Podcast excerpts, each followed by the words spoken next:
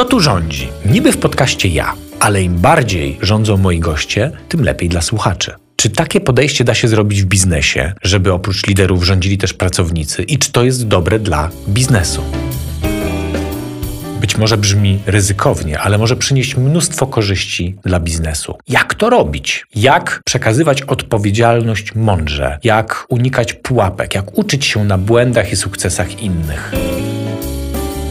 Ja nazywam się Sławek Błaszczak i 17 lat temu założyłem firmę For Results, w której pracuję wraz z zespole kilkudziesięciu pasjonatów budowania zdrowych organizacji. Sam miewam trudności w przekazywaniu odpowiedzialności innym i wciąż się tego tematu uczę. Dlatego spotykam się z osobami, które potrafią to robić, które rozumieją, jak budować empowerment w organizacjach. Postanowiłem stworzyć okazję, abyś i ty miał możliwość ich posłuchać.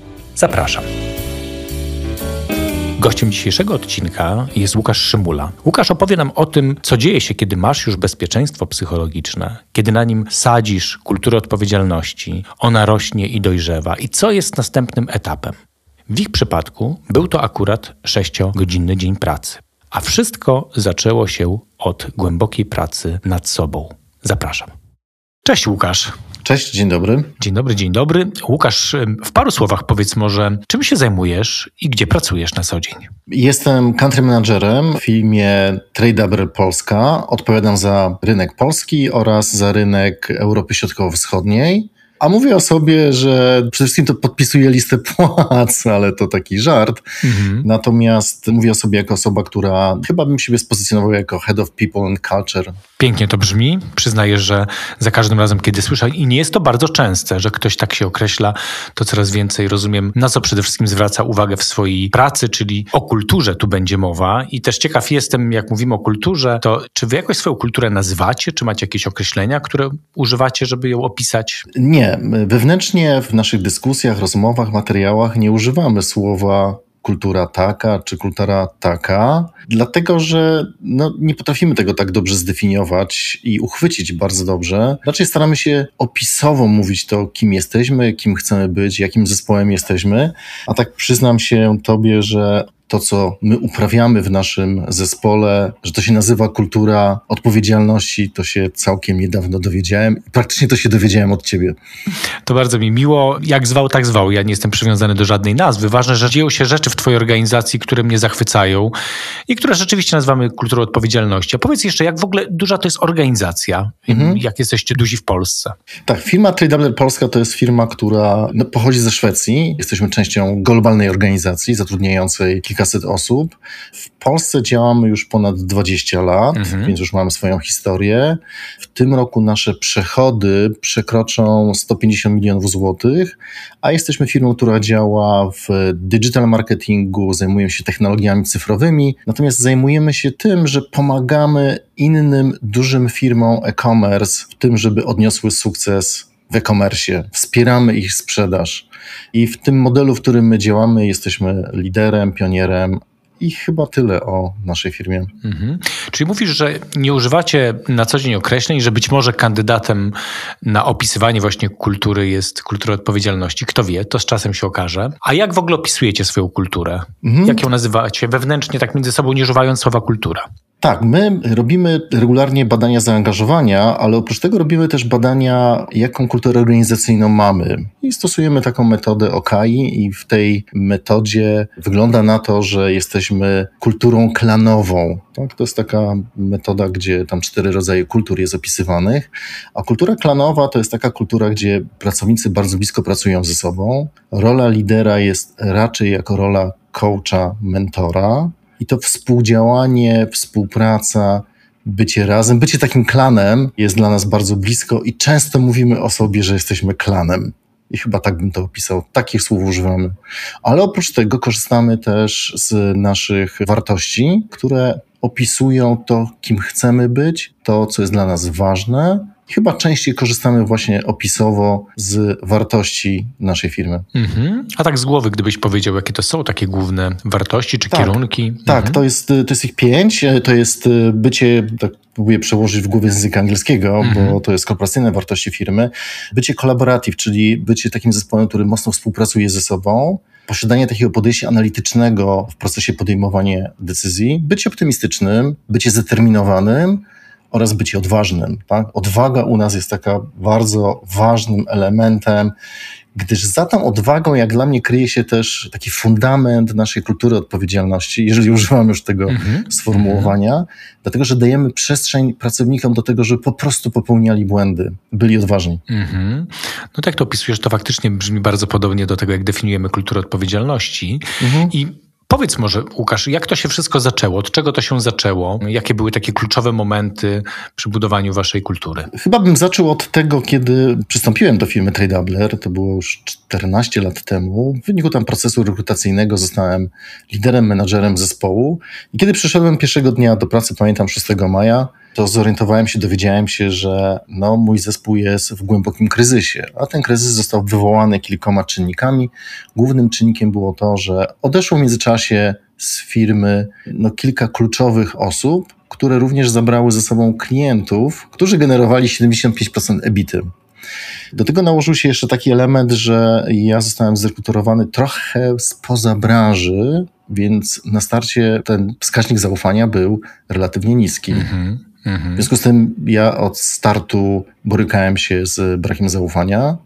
Duży kryzys, też finansowy. No, firma tak trochę na granicy, ale trochę uparłem się i sięgnąłem po mój wewnętrzny zesłup, jakim jest moja wielka pasja.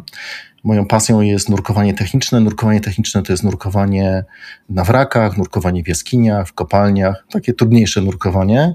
Jestem doświadczonym nurkiem. W związku z tym Zamknąłem na kilka dni firmę, dokładnie na trzy dni. Zabrałem cały zespół ze sobą na wyjazd integracyjny. Pojechaliśmy w takie cudowne miejsce, jedno z lepszych miejsc, jeśli chodzi o nurkowanie rekreacyjne w Europie, na świecie. To jest Zakrzówek w Krakowie. Obecnie już e, chyba zamknięty jest, bo jest remont. I tam każdy z pracowników miał możliwość zejścia ze mną za rękę pod wodę. Wszystkie te osoby pierwszy raz były pod wodą mm-hmm. ze sprzętem nurkowym. Musiały mi zaufać. Ja musiałem też im zaufać. I trzymając się za rękę, każdy z nich spędził 20-30 minut na niedużej głębokości dla bezpieczeństwa do 6 metrów, bo takie są standardy mhm. takiego intro nurkowego. Świetna zabawa, zbudowaliśmy zaufanie, podzieliłem się swoim światem, każdy z nich podzielił się swoim światem i wróciliśmy w głębokim kryzysie, wróciliśmy po tym wyjeździe jako naprawdę mocny zespół. I mam takie wrażenie, że to już zaczęło kształtować sposób, w jaki my będziemy, czy też jaki ja będę budował ten zespół, albo wspólnie będziemy budować ten zespół. Właśnie w oparciu o takie dosyć niezwykłe rzeczy, o duże zaufanie, o głęboką współpracę. Pamiętam, jak dwa lata później opowiadałem tę historię na jednej z konferencji, to jeden z uczestników stwierdził, że Panie Łukaszu, Pan to zrobił sobie tam chrzest dla nich. Ja mówię, tak, tak, to był taki chrzest w naszym zespole, mhm. więc ochrzczeni wróciliśmy jako silny zespół.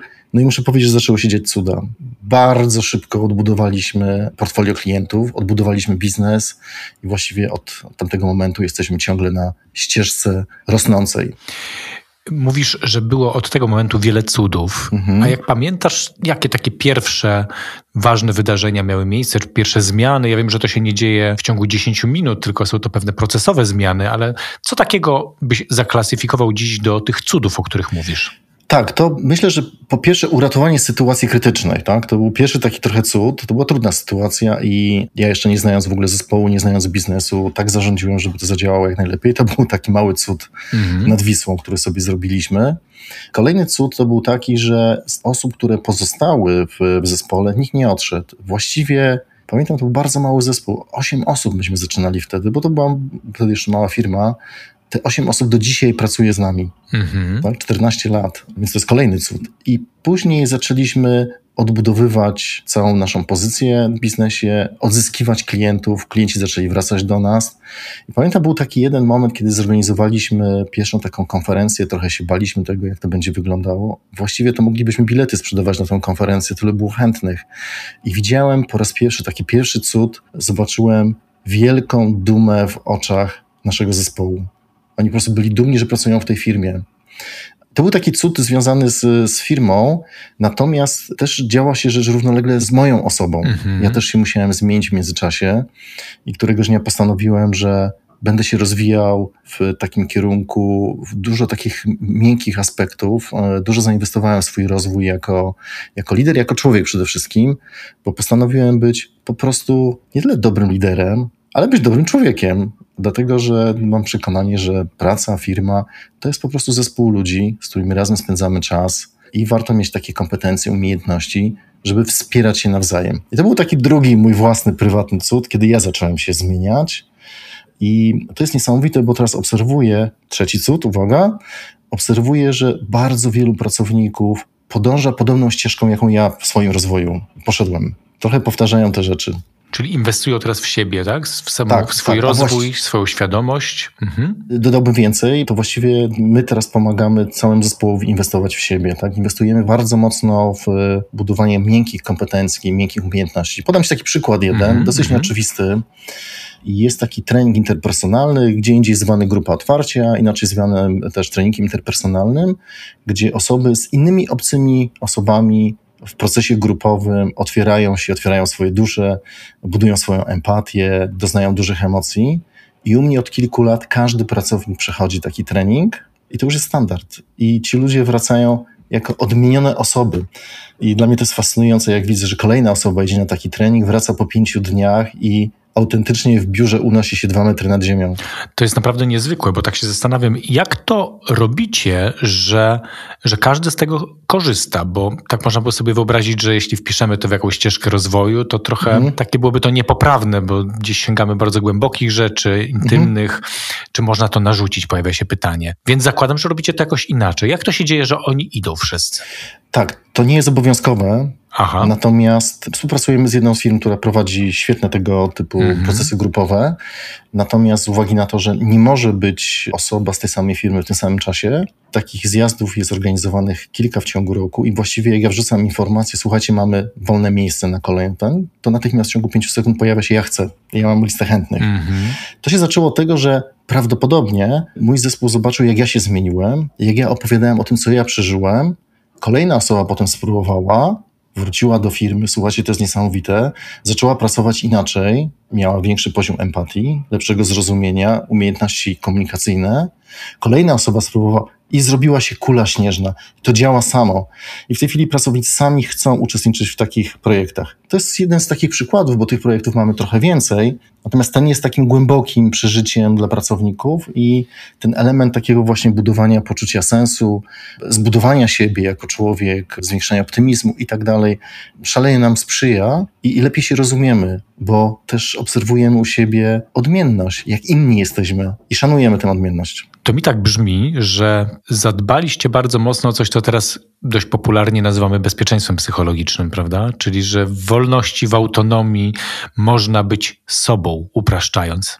Już słyszę, że chcesz to skomentować, więc cieszę się. Tak, bo no, znane są słowa, nie ma wolności bez odpowiedzialności i też pewnie nie ma odpowiedzialności bez wolności w drugą mm -hmm. stronę i to zawsze było mi bliskie, od początku mi to było bliskie.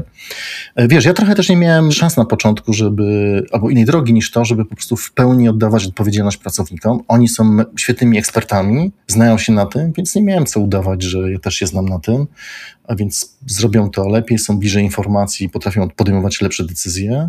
Ja podejmuję tylko trudniejsze decyzje albo dbam o strategię. Chcę dodać do tego, że tak, to bezpieczeństwo psychologiczne też było zbudowane jeszcze jedną rzeczą. Ja od samego początku wprowadziłem narzędzia psychometryczne, które nam głęboko pozwoliły też poznać siebie z punktu widzenia tego, kim my jesteśmy, jak się różnimy, co jest dla nas ważne.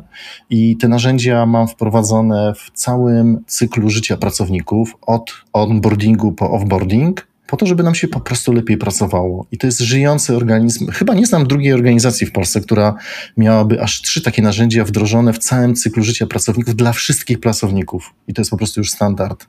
Ja głęboko wierzyłem w to, że tak można budować bezpieczeństwo psychologiczne w firmie i one jest nam bardzo bliskie. Ja jakoś spróbuję króciutko podsumować, mhm. czyli bardzo mocne i głębokie rozpoczęcie Twojej pracy z zespołem, który był w kryzysie i zastanawiał się, bo miał nad sobą duży znak zapytania, wspólne nurkowanie, dużo odwagi, dużo zaufania, dużo więzi, relacji, od razu na dzień dobry.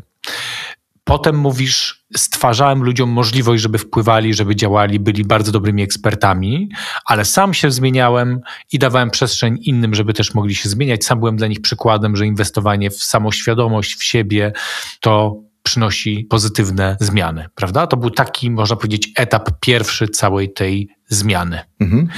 I że to, co przyniosło, to przyniosło dużo lepsze efekty, że zadbaliście o klientów, że ten biznes zaczął się odwracać. Ludzie, którzy z tobą zaczęli, ta ósemka jest do dziś i dobrze się ma. Co się, co się działo później? Czy to było dla Was jasne, że jakby to był moment w ogóle rozpoczęcia jakiejś takiej większej organizacji? Czy mieliście pewne cele? Wiedzieliście, co chcecie osiągnąć, że chcecie być więksi, rosnąć? Czy to tego typu były działania, które potem nastąpiły? Tak, one się działy naturalnie, dlatego że działałem na rynku digital marketingu, więc... Rośnie. Wszystko rośnie, rośnie. tak, wszystko mm -hmm. rośnie, więc ja pamiętam taki przełom mieliśmy w 2011 roku, czyli już po tym kryzysie finansowym, gdzie to po prostu był tak gwałtowny wzrost, że co roku o 100% zwiększaliśmy zatrudnianie, więc poziom zatrudnienia, ilość osób w firmie. Więc to był bardzo szybki wzrost i właściwie zawsze mieliśmy to szczęście, a może tę umiejętność, chyba raczej umiejętność, że rośniemy szybciej niż rośnie rynek. No bo też tak model biznesowy, który my mamy jest mm -hmm. bardzo mhm. atrakcyjny dla naszych klientów, więc y, wzrastamy razem z nimi. Mówiąc inaczej, sukces naszych klientów jest wprost naszym sukcesem też finansowym. Więc bardzo szybko urośliśmy i to też było związane z tym, że zbudowaliśmy też zaufanie jako jako zespół, jako TradeUpper Polska w całej grupie i otrzymywaliśmy większe zadania, zwiększyliśmy naszą odpowiedzialność na cały region, tak, jeszcze, tak naprawdę jeszcze odpowiadamy za region azjatycki, więc to wszystko działało bardzo dobrze i przyszedł taki moment jeden, pewnie 2012 rok, więc już trochę historii, 10 lat temu, kiedy zrobiliśmy pierwsze badania zaangażowania. Mhm. No ja wtedy zafascynowałem się w ogóle tym, czym jest zaangażowanie w ogóle. Dla mnie to było takie, taki naprawdę aha moment, e, że to jest ważne, że to ma sens, że warto w to inwestować, warto zrozumieć, czym jest zaangażowanie. Wtedy też równolegle zostałem certyfikowanym coachem, tenerem biznesu, więc to wszystko tak się ładnie łączyło, że mogłem korzystać z tych umiejętności, które poza firmą nabywałem. Mhm. I ta fascynacja tym zaangażowaniem dała mi też takie narzędzie do tego, żebyśmy sprawdzali, co się u nas dzieje, tak w sposób taki naukowy. Ja w ogóle lubię projekty w takim modelu evidence-based, żeby sprawdzić to, co robimy, przełożyć na pewne twarde dane, na twarde informacje, żeby móc tym zarządzać. Mhm. I wtedy trochę odkryłem świat taki, który działał w naszej firmie, piękny świat. Mówię, Boże, to nie działa, to działa, to działa, tam to nie działa, no to bierzemy się za robotę. I tu zaczęła się taka długoterminowa, procesowa zmiana. Ona przekształciła się w którymś momencie w taki projekt, który teraz nazywam projektem Zaangażowanie 3.0, gdzie na trzy lata zaprojektowałem wspólnie z zespołem, z menadżerami, zaprojektowaliśmy szereg działań, które mają nam pomóc w tym, żeby nam się po prostu lepiej pracowało. To już wtedy wypracowaliśmy sposób działania współpracy, taki mocno warsztatowy, razem, w pełnej transparentności, szukają najlepszych rozwiązań, ale uwaga, potem w braniu odpowiedzialności za te rozwiązania. Ja pamiętam ten pierwszy warsztat, który był, gdzie pracowaliśmy z zespołem nad wynikami zaangażowania, gdzie ludzie naprawdę wymyślali różne pomysły, co zrobić, żeby nam się lepiej pracowało, a potem ich zaskoczyłem. Słuchajcie, tu mamy listę, którą sobie warsztatowo wypracowaliśmy. To kto zostanie liderem każdego z tego punktów? I ludzie sami brali na barki swoje rzeczy, żeby coś się wydarzyło, żeby coś zmienić, żeby jakiś proces lepiej działał. I tak wypracowaliśmy sposób też pracy w naszym zespole i to przyniosło fantastyczne wyniki. Często słyszę, że to, co jest taką barierą w podejściu, o którym mówisz, mm. to to, że jak się stwarza taką przestrzeń do tego, żeby wziąć odpowiedzialność, żeby po pierwsze w ogóle zgłaszać pomysły, inicjatywy, to się pojawia często w zespole taka trochę podejrzliwość, czyli że kurczę, będę miał więcej pracy. Teraz jak się za to jeszcze wezmę dodatkowo, jak zgłoszę jakiś pomysł, będę musiał wziąć za to odpowiedzialność, mam jeszcze bieżącą robotę, to może lepiej siedzieć cicho. Jak to się stało, że u was tak to nie zadziałało? Wiesz co, ja myślę sobie tak, że oczywiście są takie osoby, które albo nie mają przestrzeni na to, albo nie mają odwagi, albo po prostu nie chcą i to jest też okej. Okay. Mhm. Tutaj zawsze jak starałem się, albo jak myślę o takich projektach, to myślę w ten sposób, że szalenie ważne są osoby, które są po prostu wybitnie zaangażowane, tacy adwokaci, mhm. liderzy danego projektu. Na ich sile i na ich chęci budujemy tą sprawczość. Natomiast oczywiście są też takie osoby, które po prostu nie chcą tego robić, bo na przykład nie mają już czasu na to. Mhm. I to naprawdę w pełni to akceptujemy. Natomiast piękne jest to, że właściwie każdy, niezależnie czy pracuje z nami tydzień, czy pracuje z nami 10 lat, może zostać liderem dowolnego projektu. Mhm. To jest po prostu otwarta taka platforma. Ja ci podam przykład. O, to jest bardzo ciekawy przykład, bo za parę dni organizujemy naszą kolejną konferencję. I ja zawsze pytam się, słuchajcie, kto chce poprowadzić tą konferencję?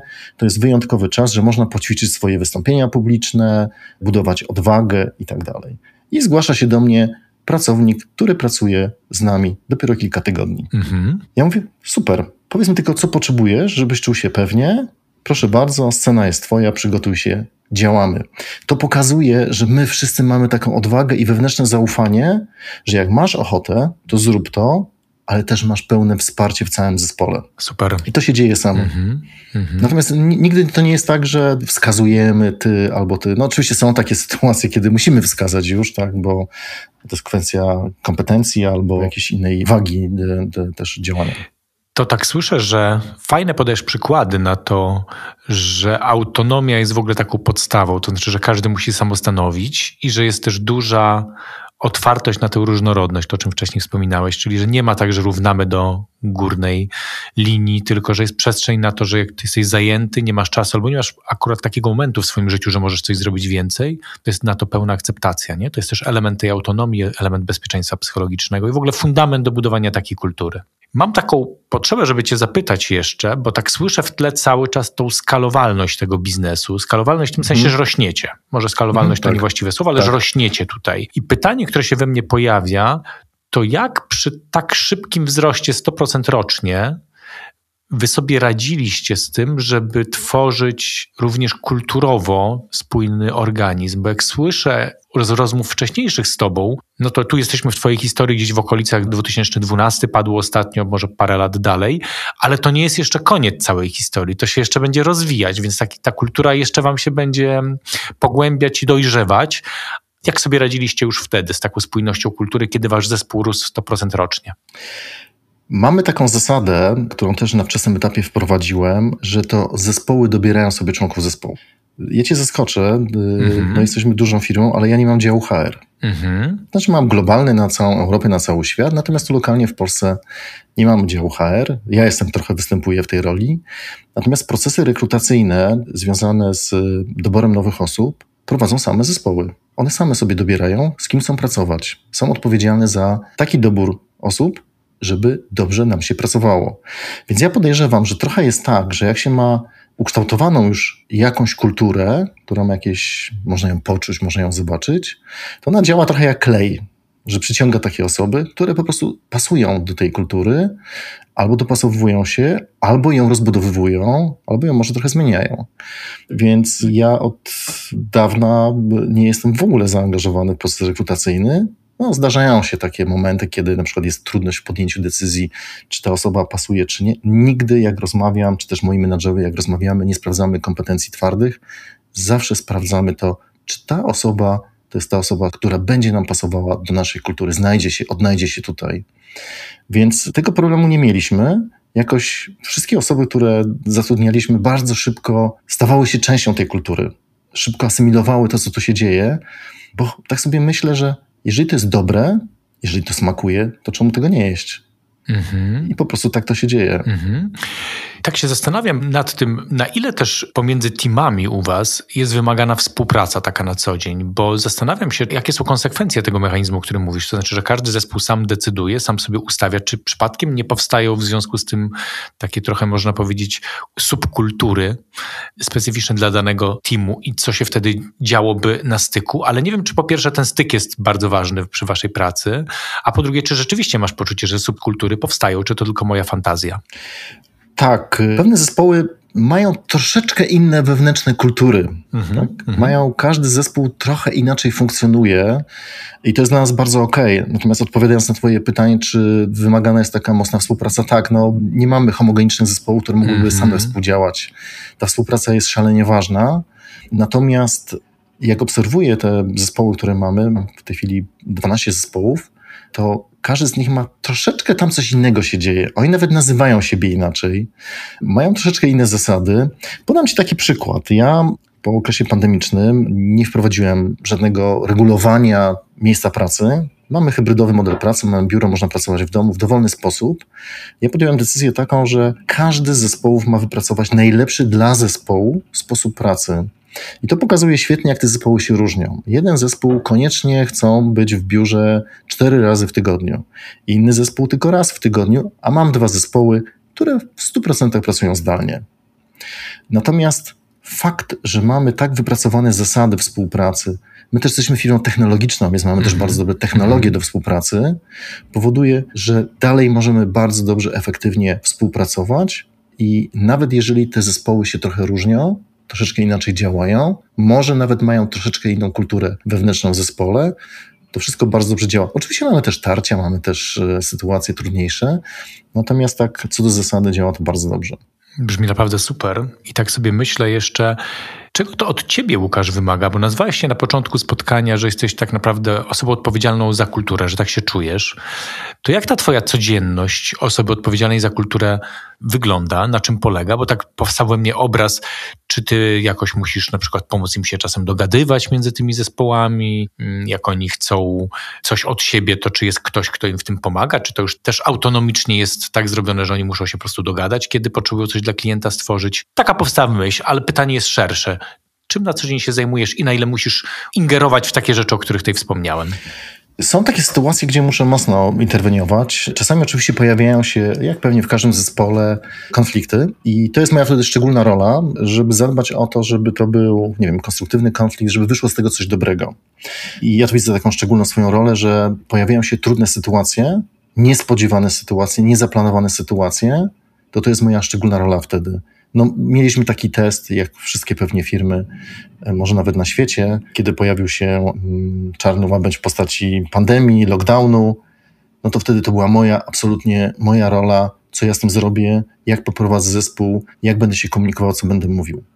Więc ja widzę swoją rolę w takich bardzo ważnych momentach życia naszej organizacji, mhm. naszego zespołu, w trudniejszych, zmieniających się. I oczywiście to jest też rola strategiczna. Ja w tej chwili praktycznie nie podejmuję żadnej decyzji. Wszystkie decyzje są podejmowane w zespołach. Jedynie to, jeżeli muszę podjąć decyzję, to albo ona wynika z tego, bo taką mam rolę jako prokurent spółki, czyli to są decyzje czysto biznesowo-organizacyjne, wynikające mm -hmm. z tego, że takie mam uprawnienia i takie mam obowiązki. To, jest ta jedna kategoria tych decyzji, ale są też decyzje takie strategiczne. Takie czasami po prostu widzę większy obraz mam i jeżeli jakiś zespół boryka się z podjęciem decyzji, boryka się z jakimś działaniem, no to wtedy to jest moja rola, żeby trochę pomóc podjąć decyzję lub nawet podjąć za nich decyzję, jeżeli nie ma takiej możliwości. Więc to jest taka strategiczna rzecz oraz oczywiście funkcjonowanie samej spółki, czyli obowiązki takie, nazwijmy to prawno-podatkowe. Mhm. Natomiast y, trzeci element, to ja bardzo mocno dbam o to, żeby po prostu była kultywowana ta kultura, na której nam zależy w, w, zespole. Jeżeli widzę, że coś nie działa, coś nie funkcjonuje, to wtedy po prostu rozmawiam, przekazuję, dyskutujemy. Ja w ogóle mam taki sposób, jakbym to nazwał, taki styl liderski mój, to jest bardzo mocno coachingowy. Mhm. Tak? Czyli to jest, opiera się na partnerskiej rozmowie, na partnerskim wspieraniu siebie, tak, myślę, że bym powiedział tak, że jestem takim coachem całej organizacji. Mhm. A tak jeszcze pomyślałem sobie, że dzisiaj powiedziałeś, że ta organizacja jest dużą organizacją. Mówiłeś chyba, że 12 mhm. zespołów, prawda? To jest mhm. w tej chwili, ile to jest osób w tej części, za którą odpowiadasz? To jest prawie 100 osób. Prawie 100 osób.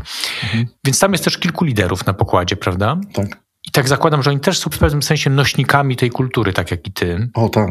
Jakie masz podejście do tego przy wyłanianiu liderów? Bo to jest dla mnie ciekawe. Na co stawiasz ty jako ty, wybierając tych liderów? Ja stawiam na to, że liderzy się sami y, budują, sami się pojawiają.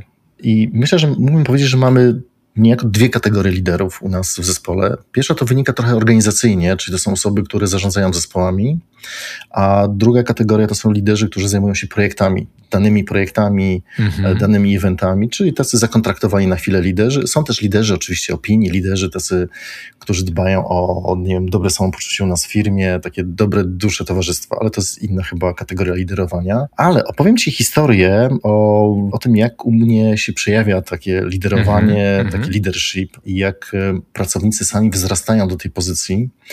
To wydarzyło się dzisiaj. Dzisiaj rano przychodzę do firmy. Wyjątkowo jeden zespół był cały w biurze, co się rzadko zdarza. My rozpoczęliśmy w zeszłym tygodniu kolejny cykl badań zaangażowania. Ja pytam się, co wy to wszyscy robicie, fajnie, że jesteście. I ten lider mówi do mnie, Łukasz, słuchaj, my już mamy wyniki naszego zespołu, ja podjąłem decyzję, że od dzisiaj już pracujemy nad tymi wynikami. No więc no przeżyłem taki, o, to był taki, taka nagroda nawet dla mnie, chociaż też mały cud, że nic nie muszę powiedzieć, a lider sam z siebie pracuje nad wynikami zaangażowania, bo mu zależy.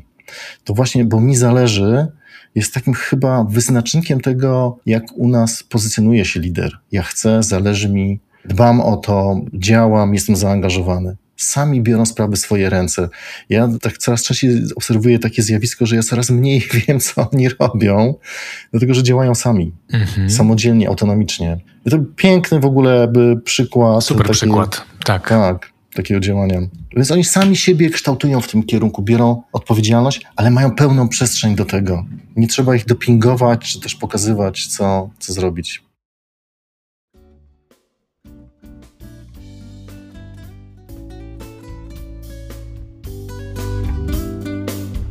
Kultura biorę odpowiedzialność to jedna z głównych specjalizacji firmy For Results. Propagujemy to podejście, wdrażamy projekty u naszych klientów. Jeśli jesteście zainteresowani zgłębieniem wiedzy na ten temat, zapraszam na naszą podstronę www.forresults.pl ukośnik bio.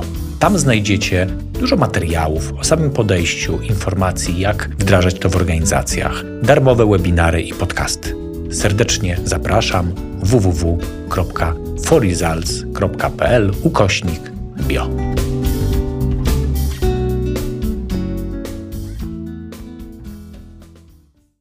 Tutaj można byłoby powiedzieć, że są takie dwie opcje albo miks. I z jednej strony, jak opisujesz takie zachowania ludzi, no to często korporacje, czy w ogóle biznesie można byłoby powiedzieć, no zależy nam na tym, żeby nasi ludzie byli tacy przedsiębiorczy. Przedsiębiorczy, czyli tacy, żeby im tak zależało jak na swoim bardziej, nie?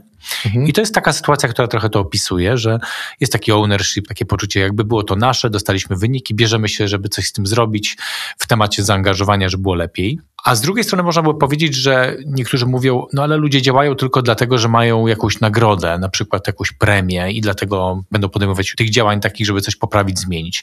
Jak to u was jest? Jakbyś te proporcje określił między takim poczuciem właścicielstwa i odpowiedzialności, bo jest ta samorealizacja, takie poczucie sensu, a że to jest jakiś wynik, premia i że z tego mam po prostu jakieś pieniądze? Pieniądze są ważne. Mhm. Ja jako menadżer staram się, żeby cały mój zespół otrzymywał wynagrodzenie lepsze niż rynkowe. Tak? To jest taka mhm. zasada, którą prowadzę. Mhm. Natomiast bym powiedział tak, że ta kontraktowość u nas to jest bardzo niewielki element budowania zaangażowanego zespołu. Znacząco większe jest to właśnie, co dalej się dzieje z tym, taka duma z tego, co robimy, jak realizujemy wyniki, jaką mamy pozycję na rynku. My też mamy ten wielki przywilej, że porównujemy swoje wyniki, to co my robimy z wynikami innych biur tradera na całym świecie i od kilku lat jesteśmy najlepiej prosperującą spółką. Więc to są takie rzeczy, które są absolutnie fantastyczne dla nas. Natomiast wynagrodzenie jest w moim przekonaniu szalenie ważne i też z uwagi na to, że my działamy w takim modelu performanceowym, to mamy bardzo dobrze skrojony na, jak na naszą firmę, na nasze potrzeby też system premiowy. Także te wyniki, pracownicy partycypują w zyskach, partycypują w dobrych wynikach wzrostowych naszej firmy.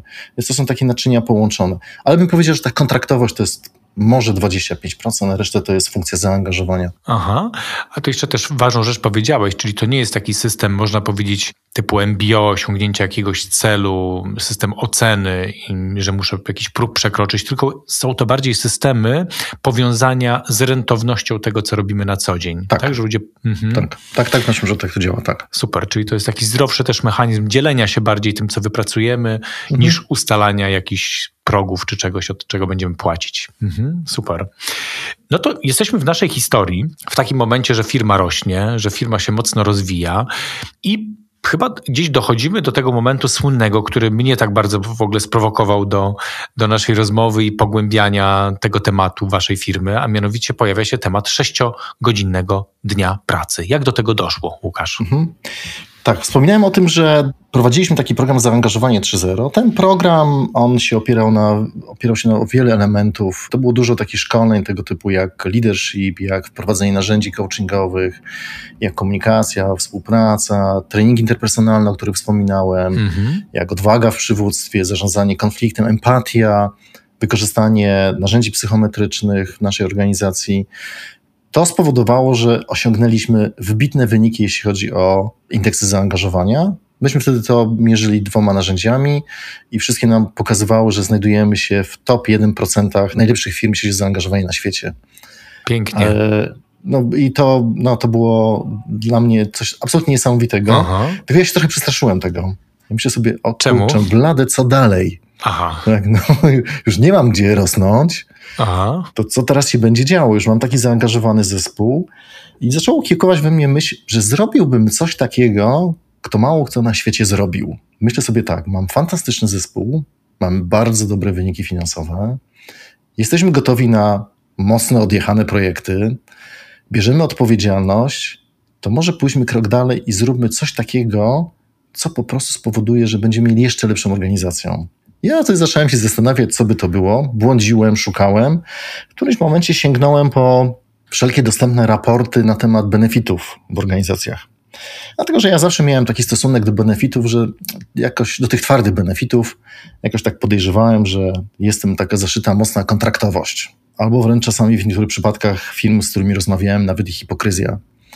Myślę sobie, nie będę rozwijał benefitów, zrobię coś kompletnie innego, co same sobie będzie benefitem, a w efekcie doprowadzi nas do tego, że zmieni naszą organizację jeszcze bardziej. I odkryłem, że wszystkie raporty zawsze mówiły o tym, że w top trzech, czterech benefitów pracowników, którzy pracownicy oczekują, niezależnie od geografii, niezależnie od kraju na świecie, zawsze znajdowało się coś, co jest związane z czasem. Czyli mniejsza ilość godzin pracy, albo większa ilość czasu spędzanego z rodziną, albo i tak dalej można wymieniać mm -hmm. tego, albo elastyczny czas pracy. My mówimy o sytuacji takiej sprzed pandemią, to grube 2-3 lata przed pandemią, jest to, co wtedy, ja myślałem, nie było takie oczywiste, jak jest teraz bardziej oczywiste. Mm -hmm. Myślę sobie tak, skoro to jest czas, to uwolnijmy ten czas w naszej organizacji. Ten zespół jest gotowy na to, ja też jestem jako lider gotowy na to, mam odwagę, żeby to zrobić i pomyślałem sobie, że po prostu zróbmy tak, żebyśmy pracowali mniej. A powiedz jeszcze, to był moment, w czasie mówisz, to był jakiś tam powiedzmy 2017, 18. 18, tak. 18. A wy wtedy mieliście nadgodziny? Nie, w moim zespole, w mojej organizacji nie prowadzimy ewidencji i nie mamy nadgodzin, aczkolwiek wiele osób pracowało więcej niż 8 godzin dziennie. Tak. Ja, ja nie mówię w sensie formalnym, tylko A, tak okay, jakby tak, obserwacje, mieliśmy, tak, tak że, że, ludzie raczej tak, pracowali tak. więcej niż 8 godzin. O, to, o to pytałem w sumie. Mhm, więcej okay. niż 8 godzin, Dobra. praktycznie w 100% w biurze, więc... Mhm, mhm. Dobra. Mhm. I wtedy co zrobiłem? Zacząłem poszukiwać w internecie projekty, które, czy też firmy, które wdrożyły coś takiego. Znalazłem taki firm, pamiętam, 9 Skontaktowałem się z menadżerami tych firm, z wszystkich tych firm i praktycznie tylko jedna firma z Australii w miarę dobrze opisała swój case. Pozostałe firmy nie robiły tego, nie monitorowały, jakie to przyniosło efekty i raczej to była polityka pozyskiwania nowych pracowników niż faktyczna zmiana. Więc miałem taki moment, wow, tego nikt nie zrobił w taki sposób, żeby to naprawdę zbadać, żeby naprawdę to była zmiana. O ile są firmy, które od początku mają w swoim DNA krótszy dzień pracy, czy mniejsza ilość godzin pracy, o tyle mówimy o sytuacji w firmie, która już była na rynku 20 lat, tak? czyli to mhm. potencjalnie duża zmiana. I ja sobie pomyślałem w ten sposób, skrócimy do 6 godzin, tylko ja nie wiem kompletnie jak to zrobić, nie mam bladego pojęcia, ale intuicyjnie czuję, że to jest dobry kierunek. Ja pamiętam ten dzień, specjalnie zamówiłem sobie koszulkę z napisem 6H. Moi mm -hmm. pracownicy w ogóle nie wiedzieli, co się wydarzy za chwilę, mm -hmm. a ja stanąłem przed całym zespołem i powiedziałem, Słuchajcie, a co byście powiedzieli, gdybyśmy pracowali 6 godzin dziennie? Ja nie wiem, jak to zrobić, nie mam pojęcia, ale razem jesteśmy w stanie wypracować wszystkie te rzeczy, te elementy, te procesy, które nas tam zaprowadzą. Ich po prostu zaprosiłem do wielkiego projektu transformacji. Od początku i też mówiłem: Słuchajcie, to nie jest mój projekt, to nie jest projekt firmy, to jest całego naszego zespołu projekt. Idziemy tam razem. Idziemy tam jako drużyna, jako klan. Wszyscy wyruszamy i wszyscy dotrzemy tam. To mam tutaj i komentarz, i krótkie pytanie. Proszę. Komentarz jest taki. Ja rozumiem, że to się działo cały czas na rosnącym rynku. Czyli teoretycznie Tak. można było powiedzieć, że naturalne mogłoby być, że jeśli nie nadążamy z rekrutacją, to raczej pracujemy coraz dłużej, bo biznes może rosnąć. I w takich warunkach wy podejmowaliście tą decyzję o 6-godzinnym dniu pracy. Mhm. A druga rzecz to jest taka, i to będzie pytanie, że wspomniałeś, że jesteś też takim typem analitycznym, evidence-based. I powiedz, czy ty miałeś jakieś twarde dowody, jakieś badania na temat tych 6 godzin? Dlaczego 6 godzin? To jest moje pytanie. Nie miałem w ogóle żadnych badań. Aha. E, To był jeden element taki, gdzie pomyślałem sobie to, że to jest tak duża transformacja, że jednak ja muszę ubrać w jakieś ramy. To znaczy określić cel. Teraz oczywiście mam takie, mam pytania często, czemu nie 4 godziny, czemu nie czterodniowy tydzień pracy. Ja to, co zrobiłem, to przeanalizowałem w ogóle wszelkie badania dotyczące chorób związanych z pracą. I tych badań jest bardzo dużo wbrew pozorom. One są mało znane w Polsce, ale one pokazują wprost, że 8-godzinny dzień pracy jest niebezpieczny dla naszego zdrowia. Bardzo często długotrwała taka praca może powodować choroby serca. Często jest porównywalna do uzależnienia od nikotyny. To było niesamowite. Odkryłem, że właściwie zadałem sobie pytanie, skąd w ogóle ten model, że mamy pracować 8 godzin? Mhm. No to już wtedy już zacząłem czytać całą historię w ogóle, skąd to się wzięło, że pracujemy 8 godzin. Jakie jest uzasadnienie? Nie ma żadnego uzasadnienia, oprócz tego, że tak historycznie to wyszło. To nie wiem, czy tam pamiętasz historię, ale chyba święty Benedykt wprowadził taką zasadę w zakonie, że 8 godzin pracy, 8 godzin snu i 8 godzin modlitwy. I jakoś to zostało. O proszę, jakie korzenie mamy. Tak, naszego średniowie- średniowiecze. no. Potem on został Mhm. jeszcze pogłębiony w czasach e, rewolucji przemysłowej, Mhm. gdzie była próba okiełznania szaleństwa związanego z taką ilością godzin pracy i też były badania i też była próba właśnie wprowadzenia 888 i tak już zostało. Nie ma żadnego uzasadnienia w ogóle merytorycznego na taki podział pracy, chociaż to się wydaje tak intuicyjnie, że całą dobę dzielimy na trzy części. Mhm. Co jak widzisz już tutaj pachnie trochę czymś Mhm. dziwnym. Nie? Mhm. Ja nie wiedziałem, tak? Natomiast y, dużo czytałem w ogóle o tym, jak człowiek odbudowuje swoją energię codzienną, jak zarządza energią, jakie są potrzeby. Trochę pytałem, rozmawiałem z pracownikami. Nawet oni nie wiedzieli o tym, że rozmawiając ze mną, ja robiłem sobie notatki, y, jakie mają potrzeby związane z rodziną. Jeden się boryka z tym, że nie może odebrać dziecka swojego po Mhm. godzinie, przed godziną 16. I mówię sobie, być może te 6 godzin to jest dobry pomysł. Mhm. Ja wtedy pamiętam, że ja powiedziałem, słuchajcie, to jest pomysł na 6 godzin, ale może wypracujemy coś innego, może to wcale nie będzie 6 godzin. Natomiast chcę pracować mniej. Chcę, żeby każdy z nas, ja też, żebyśmy mieli więcej czasu dla siebie. Bo projekt skróconego dnia pracy to nie jest tak naprawdę projekt skróconego dnia pracy. To jest projekt o transformacji powodującej dopiero ten skrócony dzień pracy. To jest taki projekt, gdzie niweluje się wszystkie te rzeczy, które nie działają. Te wszystkie bezsensowne procesy, procedury, trwające po dwie godziny spotkania i tak dalej.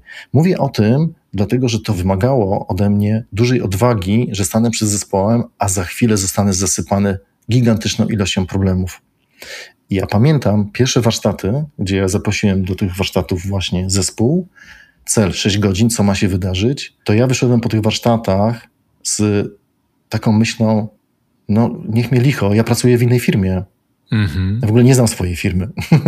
tu mam tyle rzeczy, które nie działają. Ja nawet o tym nie wiedziałem, że one nie działają, z czego duża część to są banalne problemy, które można było łatwo zniwelować. I tak właśnie zaczął się ten projekt. A ta analityczność moja, wbrew pozorom to tak brzmi, ja nie jestem bardzo analityczny, ale lubię rzeczy, żeby były też sprawdzone w sposób analityczny. Mhm. E, Ale mam świetnych ludzi od analizy, więc oni potrafią to zrobić lepiej ode mnie. Ja raczej pracuję na dużych cyfrach. W związku z tym też chciałem, żeby ten projekt był w takim modelu badawczym, tak? czyli ustawiamy sobie jakieś parametry i mierzymy, co się dzieje z organizacją. Tak? Bo to było szalenie ciekawe, żeby ten projekt też się wydarzył w taki sposób, żeby też ze światem się podzielić, że to może jednak ma sens. To bardzo ciekawe, tym bardziej, że kojarzę też takie badania, które mówią o tym, że jak nawet siedzimy po 12 godzin, to wiele z tych 12 jest bardzo nieefektywnych. A to było właśnie ten moment, jeden z mojego odkrycia, gdzie zobaczyłem badanie jednej z firm amerykańskich, e, chyba to było Mhm. Biuro Pracy, czyli rządowa instytucja, zbadali bardzo dokładnie, ile jest nieefektywnych rzeczy, które wykonujemy w ciągu dnia. Tak zwanych zjadaczy czasu, dystraktorów. Mhm. Okazuje się, że są takie badania, które sugerują, że nasz efektywny, autentyczny czas pracy to jest 2 godziny 53 minuty.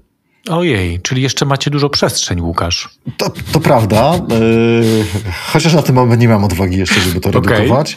Yy, też oczywiście trzeba z przymrużeniem oka patrzeć, trochę z przymrużeniem mm -hmm. oka patrzeć na te dystraktory i na to badanie, bo ono na przykład pokazuje, że jaki czas jest poświęcony na ilość wykonywanych filiżanek kawy w ciągu dnia. Moim zdaniem to jest ważny element. I trudno to redukować, I prawda? trudno to redukować. Albo więc... zagadanie do kolegi, które też mogło się nie zakwalifikować do 2,53, prawda? Na przykład ale na przykład już takie bezsensowne spotkanie, które trwa półtorej godziny i nikt nie ma poczucia sensu, że to, to no spotkanie no ma sens, bo tam na przykład, nie wiem, wynika to z ego menadżera, który musi sobie poopowiadać, to jest ewidentna strata czasu. Albo zapraszanie niewłaściwej osoby na spotkanie, albo na przykład, nie wiem, niedziałający jakiś proces, niedziałający jakiś system, który bardzo opóźnia nam czas.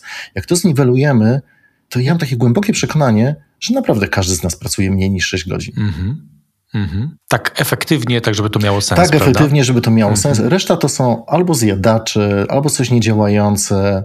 Chociaż oczywiście ważne są te rzeczy, które są dla nas takie bezpośrednie, jak nie wiem, właśnie pogadanie sobie, porozmawianie, wypicie filiżanki. Może nawet jak się ma nauk, to i zapalenie papierosa, chociaż jestem wielkim przeciwnikiem. O, to był jeden z takich efektów skróconego czasu pracy.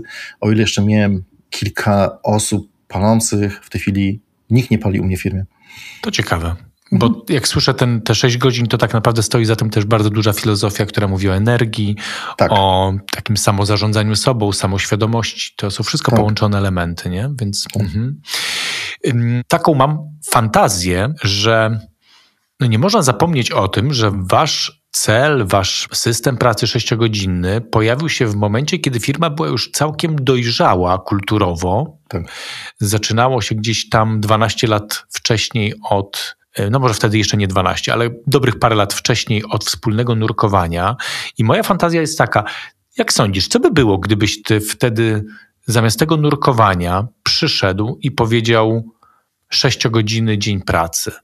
Chodzi mi o to, na ile taka wizja, która brzmi bardzo pozytywnie w zespole, który nie ma jeszcze zbudowanej kultury, nazwijmy to odpowiedzialności czy bezpieczeństwa psychologicznego, na ile ona ma szansę się zagnieździć jakoś sensownie? Myślę, że po trzech miesiącach straciłbym pracę. Mhm. Po prostu to by się nie wydarzyło. Raz, że no, sytuacja to był kryzys, więc chyba to nie jest taki dobry moment na to, żeby takie zmiany wprowadzać. Dwa, podstawą takiego projektu to jest zaufanie, a tego zaufania mm -hmm. jeszcze nie mhm. było, dlatego że oddajemy sobie odpowiedzialność i, i, sami zmieniamy tę rzeczywistość. I myślę, że to po prostu by to nie zadziałało. Ja czasami jestem proszony o jakieś tam wsparcie, czy też komentarz do tego, jak ktoś próbuje wdrożyć albo wdraża skrócony tydzień czy skrócony dzień pracy. To ja zaczynam zawsze od tego, słuchaj, sprawdź najpierw, jak masz zaangażowany zespół, co się dzieje w Twoim zespole, na ile biorą odpowiedzialność, bo jeżeli tego nie zrobią, nie będą działali właśnie w sposób taki sprawczy, autonomiczny, niezależny, to po prostu to będzie katastrofa.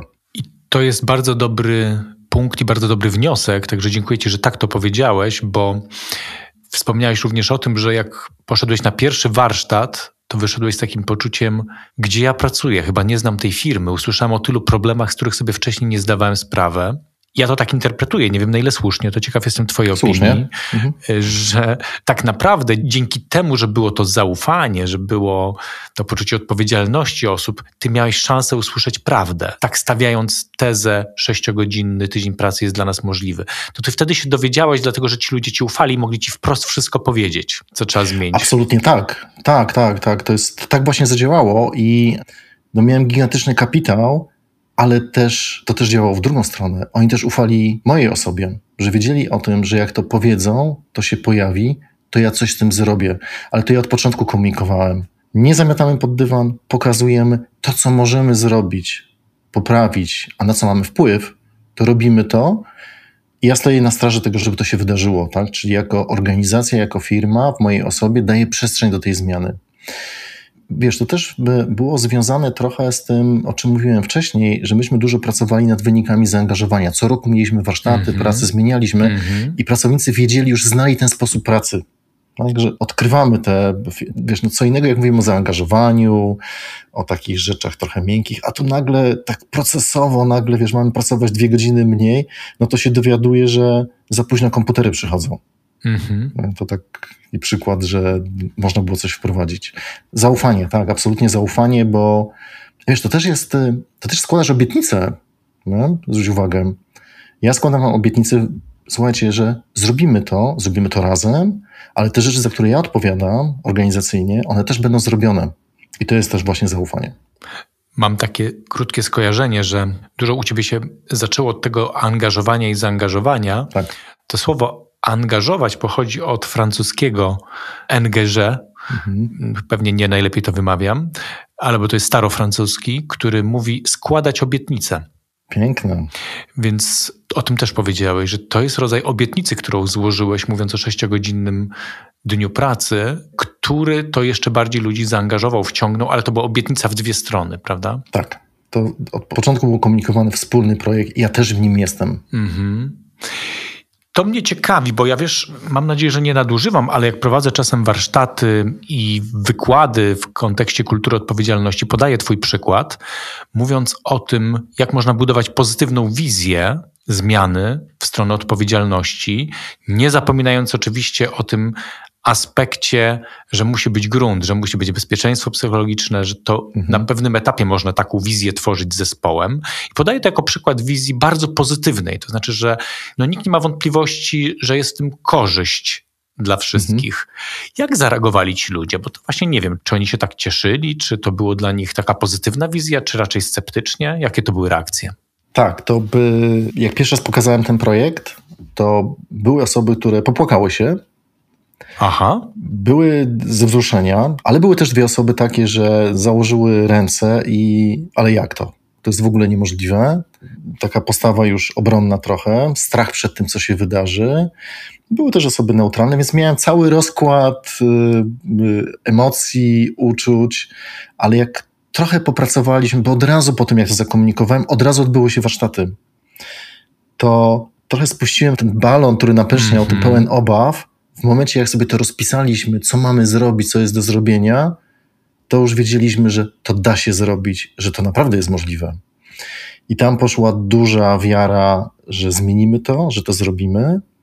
Też ten projekt w pewnym momencie też oparłem o takie osoby, które były największymi adwokatami tej zmiany, które po prostu zakochały się w tej wizji. Okay. I to były dla mnie bardzo ważne osoby w takim projekcie, mm dlatego że one po prostu ciągnęły ze sobą inne osoby i wspierały mnie w tym, żeby taką zmianę wprowadzić. Poza tym ja też trochę, byłem też trochę ostrożny, tak, no bo nie miałem dobrego benchmarku, żeby sprawdzić, czy to, co robię, to ma sens. Mhm. Więc też powiedziałem tak, słuchajcie, to jest projekt badawczy trochę. Mhm. Y, nie wiem, czy on się uda, ale ja wiedziałem jedną rzecz i też powiedziałem moim pracownikom, nawet jeżeli nam się nie uda, to tyle się nauczymy, że ta firma po prostu już nigdy nie będzie taka sama. Będzie dużo lepszą i jeszcze fajniejszą firmą to, żeby nie trzymać słuchaczy w napięciu, nie tyle się udało, co zrobiliście to. Tak. E, I ile czasu wam to zajęło? Wiesz co, to jest projekt, który cały czas trwa, bo to są takie projekty, których nie da się po prostu zostawić. Tak? To są projekty, które musisz cały czas je rozwijać, dbać o nie, wychwytywać rzeczy, które nie działają. Ciągle dążymy do pewnej doskonałości. Natomiast pierwszy etap projektu trwał dwa miesiące. To był taki projekt, gdzie wprowadziliśmy 7 godzin dzień pracy. Mm -hmm po to, żeby wychwytywać wszystkie rzeczy, które nie działają.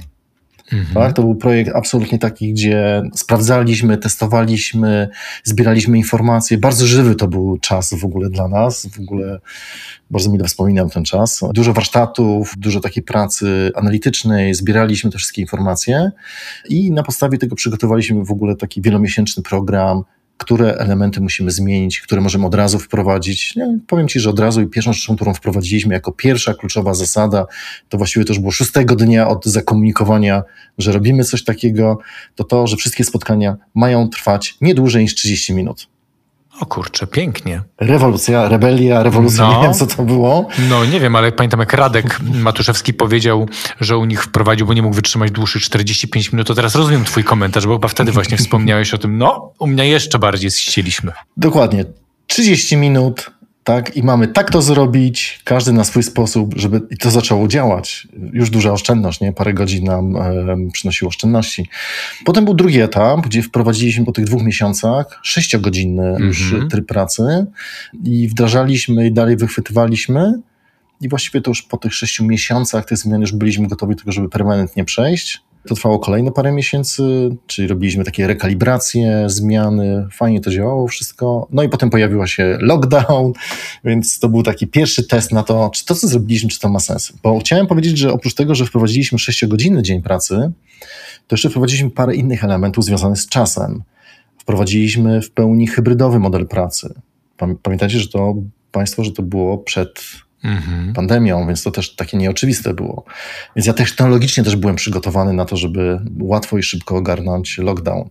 Właściwie to dla nas nic się nie wydarzyło, więc pracowaliśmy pierwszego dnia efektywnie. Wprowadziliśmy wydłużony wymiar urlopu wypoczynkowego. U mnie wszyscy pracownicy 100% to są osoby na umowę o pracę mhm. i wszyscy mamy możliwość, mamy płatny, zwiększony urlop wypoczynkowy uzależniony od stażu. Wprowadziłem też kolejne rozwiązanie. Ono zostało wprowadzone pod koniec zeszłego roku. Urlop regeneracyjny, sabbatical holiday. To jest taki urlop, że pracownik raz na jakiś czas może wziąć sobie do 60 dni wolnych, płatnych 60%. Mm -hmm. W tej chwili mam już trzecią osobę, która jest na takim urlopie, bo dla nas też jest coś zupełnie nowego mm -hmm. i też to badamy, co się wydarzyło w życiu tej osoby, która opuściła nas na 30-60 dni zarabiając tam 40% mniej, ale realizując swoje potrzeby życiowe. To jest -hmm. niesamowite. To tworzą nam się na naszych oczach trzy historie i trzy książki. No naprawdę, zobaczymy tę książkę, bo to trzeba opisać, Łukasz, także... Koniecznie, no, koniecznie. No, piękny case, piękny case. I powiedziałeś, że historia cały czas trwa. Tak. To też mi się podoba, to określenie, bo nasuwa mi takie pytanie chyba kończące, choć ciągnie mnie, tylko z uwagi na czas, mhm. tutaj kończę. Jak taką kulturę utrzymywać? Bo to już parę lat Wam się udaje z takim zaangażowaniem budować tą kulturę organizacyjną i to się cały czas rozwija. Jest ta wisienka na torcie już zbudowanej dobrego bezpieczeństwa, dobrej odpowiedzialności, czyli 6 godziny dzień pracy. Jak utrzymywać taką kulturę szerzej? Jak wy sobie z tym radzicie? Dla mnie to jest przede wszystkim mówienie o tym. To jest celebrowanie tych wszystkich rzeczy, które są ważne, związane z tą kulturą. To jest naprawdę pokazywanie takich najlepszych postaw z tym związanych i cały czas pokazywanie też tej wizji, kim my chcemy być, że chcemy budować najlepsze miejsce pracy. To jest nagradzanie siebie, no ja jedną z metod, które na przykład mam, żeby utrzymywać to, to chętnie biorę udział w różnych konkursach, żeby pokazywać ludziom, słuchajcie, jesteśmy fantastycznym miejscem do pracy. Mhm. Tak? Jesteśmy doceniani i ludzie naprawdę z dumą pracują. I myślę, że właśnie pokazywanie tego, mówienie o tym, ale też w trudnych sytuacjach reagowanie. Tak? Bycie tym strażnikiem tej kultury, tej kultury odpowiedzialności, dobrej współpracy, dobrej jakości pracy, dbania o siebie nawzajem i to ciągłe sprawdzanie, czy to działa, czy nie działa, ale też uczenie pracowników, że oni też muszą być tymi strażnikami. To jest też ich rola.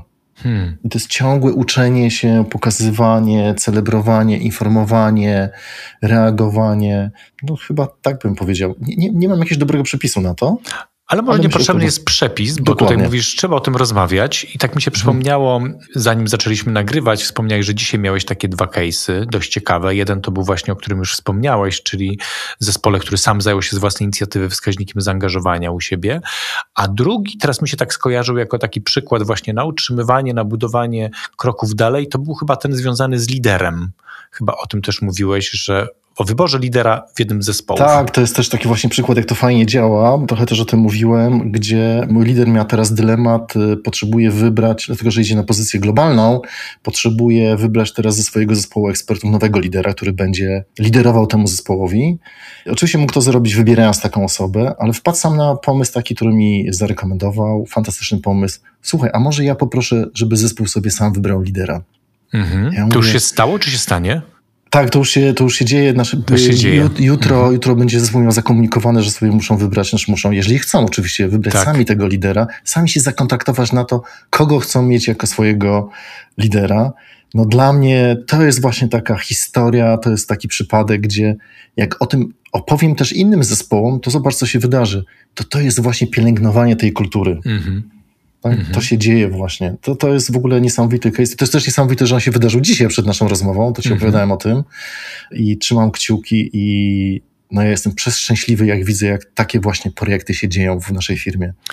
Łukasz, bardzo Ci dziękuję za tą rozmowę i za naprawdę cudowny przykład, ale też przykład, i to chciałem, żebyśmy wszyscy, żeby to wybrzmiało, że to się często zaczyna od siebie. Tak. To Twoja droga pogłębiania samoświadomości, samorozwoju jednak była na początku tej całej drogi, czego Ci serdecznie gratuluję i naprawdę czekam na tę książkę. Pięknie dziękuję i serdecznie pozdrawiam. Dzięki. Jeśli chcecie podyskutować o tym odcinku, zasugerować mi, o czym powinien być kolejny, to zapraszam Was do kontaktu mailowego. Mój adres to slawek.blaszczak małpa forresults.pl Czekam na Wasze opinie, komentarze, sugestie. Do usłyszenia w kolejnym odcinku.